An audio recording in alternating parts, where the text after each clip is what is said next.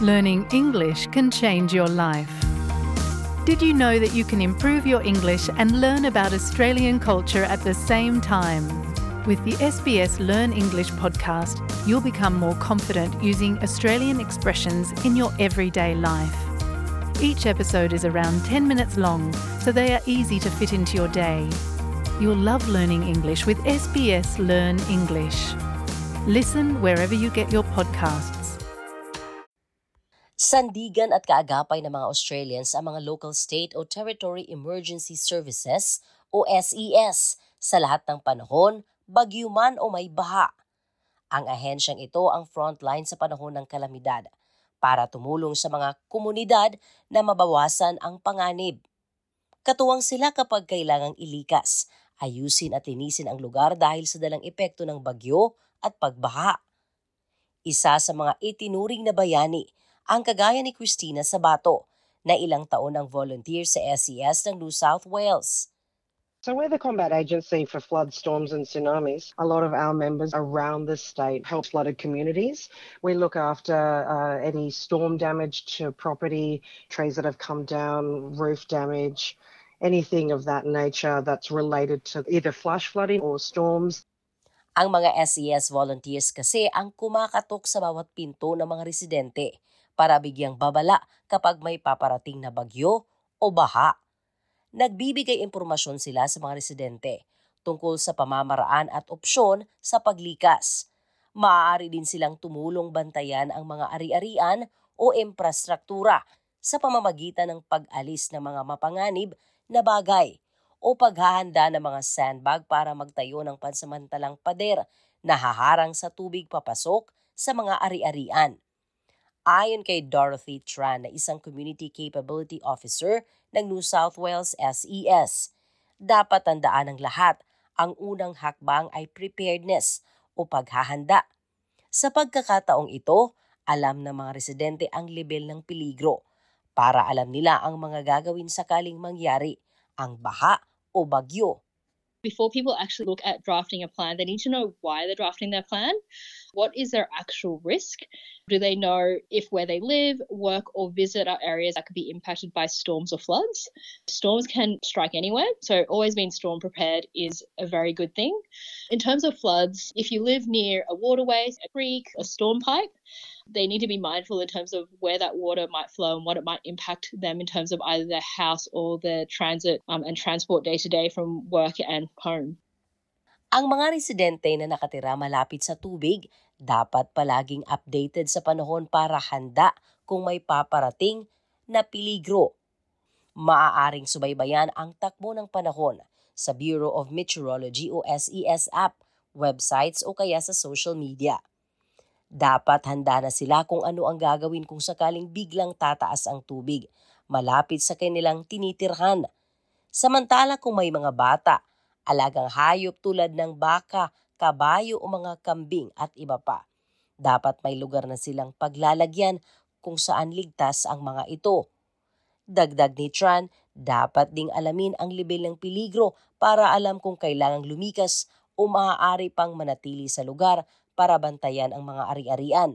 Huwag ding kalimutan ang mga bibit-biting gamit o emergency pack do they need things like medication day to day? You probably need to consider your basic necessities. So, having a spare set of clothes, having some water and food. If you have pets or any children in your family, making sure you've got items for them. So, pets probably need things like leashes, carriers, maybe some of their foods and treats. For kids, spare clothes, food for them if required, nappies if it's a baby or toddler, prams, and have something that's comforting as well.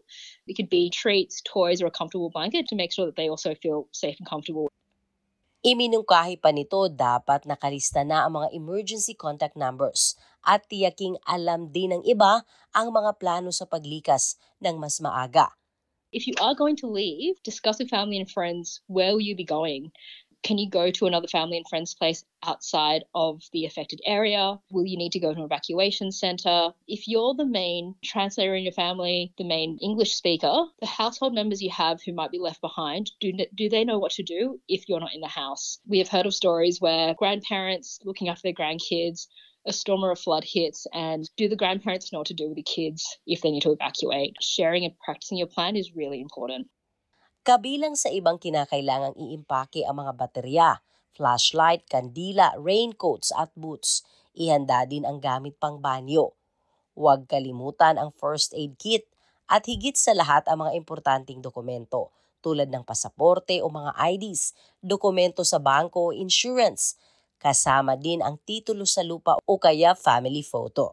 Bagamat inirekomenda ng SES sa mga tao na lumikas, may mga pagkakataon naman na gustong bantayan ang kani-kanilang ari-arian, kaya nagpapasya na manatili sila sa lugar. Sa karanasan ni Nicole Wattle na nakatira sa McDonald River Region, isang maliit na lungsod sa labas ng Sydney, ang kanyang dalawang palapag na bahay ay apat na beses nang nalubog sa baha sa loob ng dalawang taon.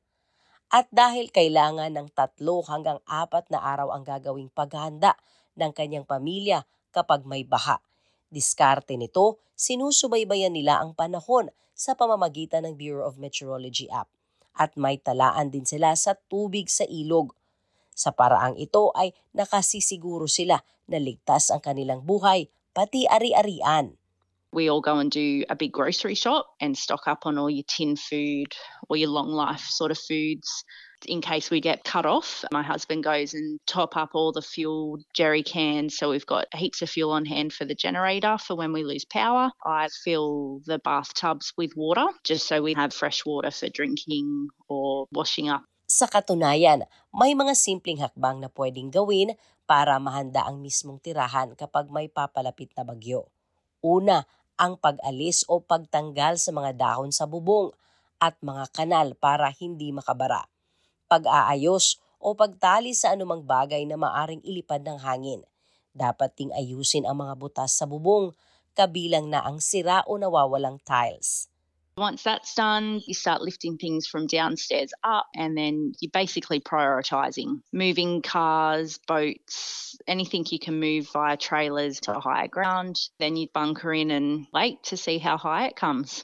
Dagdag payo ni Nicole Wattle, dapat handa ang mga life jackets at maliit na bangka na maaaring masakyan kung sakaling kailangan na talagang lumikas. Kaya malaking tulong din na i-track ang tubig sa loob ng bahay para alam kung kailan aalis o ligtas pa ba na manatili sa loob. We mark with a permanent texter on our wall in the staircase where that high tide mark was, and we'd write the date and the time. And then the next high tide, we would mark it again, and that would give us a guide if it had risen or had fallen. At dahil sa panahon ng bagyo at pagbaha, importante ang komunikasyon. Pero sa pagkakataong ito, siguradong sira o putol ang linya ng telepono, mobile phones at internet. Kaya ang ibang residente ay gumagamit ng walkie-talkies. Ngunit sa kaso ng pamilya ni Wattle, mas sigurado ang kanilang opsyon na ginagamit we've actually changed our internet provider to satellite. So we always have phone reception, which has been a massive necessity. Out here, once you've lost power, you've got nothing. So with the satellite services, they can be plugged into the generator and then they still work. Inirekomenda din ng SCS volunteer na si Christina Sabato na huwag ipark ang mga sasakyan sa ilalim ng kahoy malapit sa mga kanal o tabi ng anumang bagay na magdudulot ng pinsala. Idiniin din niya na ang pinakamahalagang payo na nagliligtas ng buhay ay huwag suungin ang baha o magmaneho sa tubig baha. Dahil ang rumaragasang maputik na tubig ay posibleng may nakatagong mga sanga ng kahoy, mga basura o kahit sinkholes at peligro itong makatangay ng malalaking sasakyan dahil sa lakas ng tubig. Maliban sa malakas ang agos ng tubig, delikado ang dalang panganib sa mga hayop o insekto na kasama sa agos. There's been quite a few stories over the last few years where if you end up in a vehicle, even in floodwaters, snakes and spiders and all sorts of insects climbing into your vehicle as well. Um, and that could also lead to a whole bunch of other trouble. So I really encourage people to leave rather than, you know, stay and find themselves traveling through floodwater. Pahabol na payo ng mga eksperto, mahalaga ding i-check ang insurance policy kung ito ba ay updated at sapat para masigurong sasagutin nito ang anumang epekto ng kalamidad tulad ng baha, landslide at kahit pa kapag nadaganan ng mga natumbang kahoy ang iyong bahay o kotse. Ang ulat na ito ay binuo ni Claudiana Blanco na isinalin sa ating wika. Ako si Sheila Joy Labrador para sa SBS Filipino.